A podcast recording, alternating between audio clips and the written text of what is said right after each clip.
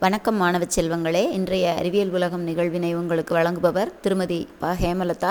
இடைநிலை உதவி ஆசிரியை கலைமகள் அரசு உதவி பெறும் தொடக்கப்பள்ளி வடமதுரை வடமதுரை ஒன்றியம் திண்டுக்கல் மாவட்டம். இன்றைய அறிவியல் உலகம் நிகழ்வில் நாம் பார்க்கவிருக்கக்கூடிய இரண்டு சுவாரஸ்யமான தகவல்கள். ஒன்று இரத்த வகை. பொதுவாக நாம் அறிந்த வரையில் மனிதனது இரத்த வகைகள் நான்கினை பார்த்திருப்போம். ஏ பி ஓ ஏபி ஆனால் உலக அளவில் மொத்தம் இருபத்தி ஒரு வகை இரத்த வகை இருக்கிறதாம். ரொம்ப ஆச்சரியமாக இருக்கு இல்லையா? கேட்குறதுக்கு அதுலேயும் குறிப்பாக பாம்பே செப்டிக் அப்படிங்கிறது ஒரு அரிதான இரத்த வகை அப்படின்னு சொல்கிறாங்க இந்த இரத்த வகையானது பொதுவாக ஜப்பானிய குடும்பங்களில் காணப்படக்கூடிய இரத்த வகையாக அறியப்படுகிறது. இரண்டாவது தகவல் தூக்கத்தை பற்றியது.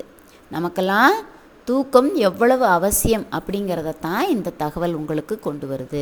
பொதுவாக ஒரு மனிதன் ஆரோக்கியமான வாழ்க்கை வாழணும் நல்ல உடல் நலத்தோட அப்படின்னா எட்டு மணி நேரம் குறைந்தது தூங்க வேண்டும் அப்படின்னு சொல்கிறாங்க குறைந்தபட்சம் பத்து மணிக்காவது தூங்க போய் ஒரு ஆறு மணிக்கு எழுந்து கொள்வதை நாம் வழக்கமாக வச்சுக்கணும். இரவு நேரங்களில் மட்டுமே நம்முடைய மனித மூளையில் சுரக்கக்கூடிய பீனியல் சுரப்பி தான் உடல் முழுவதும் பா பரவி நமக்கு தூக்கத்தை வரவழைக்கிறது. இந்த சுரப்பி புற்றுநோய் வராமலும் மனிதனை பாதுகாக்கிறது. நாம் இப்போ நம்முடைய அறிவியல் மற்றும் நாகரிக வளர்ச்சியின் காரணமாக இரவு நேரங்களில் தூங்க போகக்கூடிய நேரத்தை தள்ளி போட்டுக்கிட்டே போகிறோம் பதினோரு மணி பன்னிரெண்டு மணி சிலர் ஒரு மணி ரெண்டு மணி வரைக்கும்லாம் கூட தூங்காமல் இருக்கிறாங்க. இன்னும் சிலர் வேலை நிமித்தமாக இரவு நேர பணிக்கு போயிட்டு அதற்கு பதிலாக பகல் நேரத்தில் வந்து தூங்குறவங்களும் இருக்கிறாங்க. ஆனால் இந்த இரவு நேர தூக்கத்தை நாம் கண்டிப்பாக தவிர்க்கக்கூடாது பணி நிமித்தமாக செய் செல்பவர்கள் வேறு வழி இல்லாமல் இரவு நேர பணிக்கு செல்கிறார்கள்.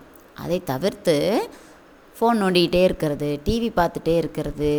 அந்த மாதிரி காரணங்களால் இரவு நேர தூக்கத்தை தள்ளி போட்டுகிட்டே போகக்கூடாது. ஏன் அப்படி போகக்கூடாது? மனித உடலில் இருக்கக்கூடிய கல்லீரலானது இரவு பதினோரு மணி முதல் அதிகாலை மூன்று மணி வரை அந்த கல்லீரல் பகுதிக்கு அதிக இரத்த ஓட்டம் செல்லும்.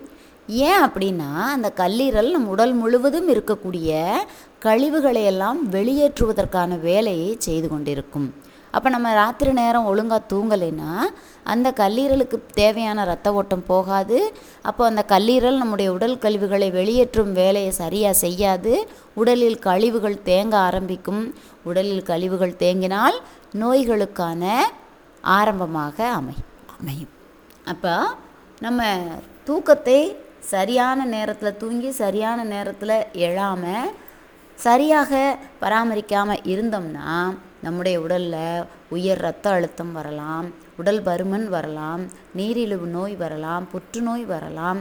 அதோடு உடல் சோர்வு மனச்சோர்வு தலை சுற்றல் வாந்தி இந்த மாதிரியான எல்லாவித நோய்களுக்கும் நாம் ஆளாக நேரிடும்.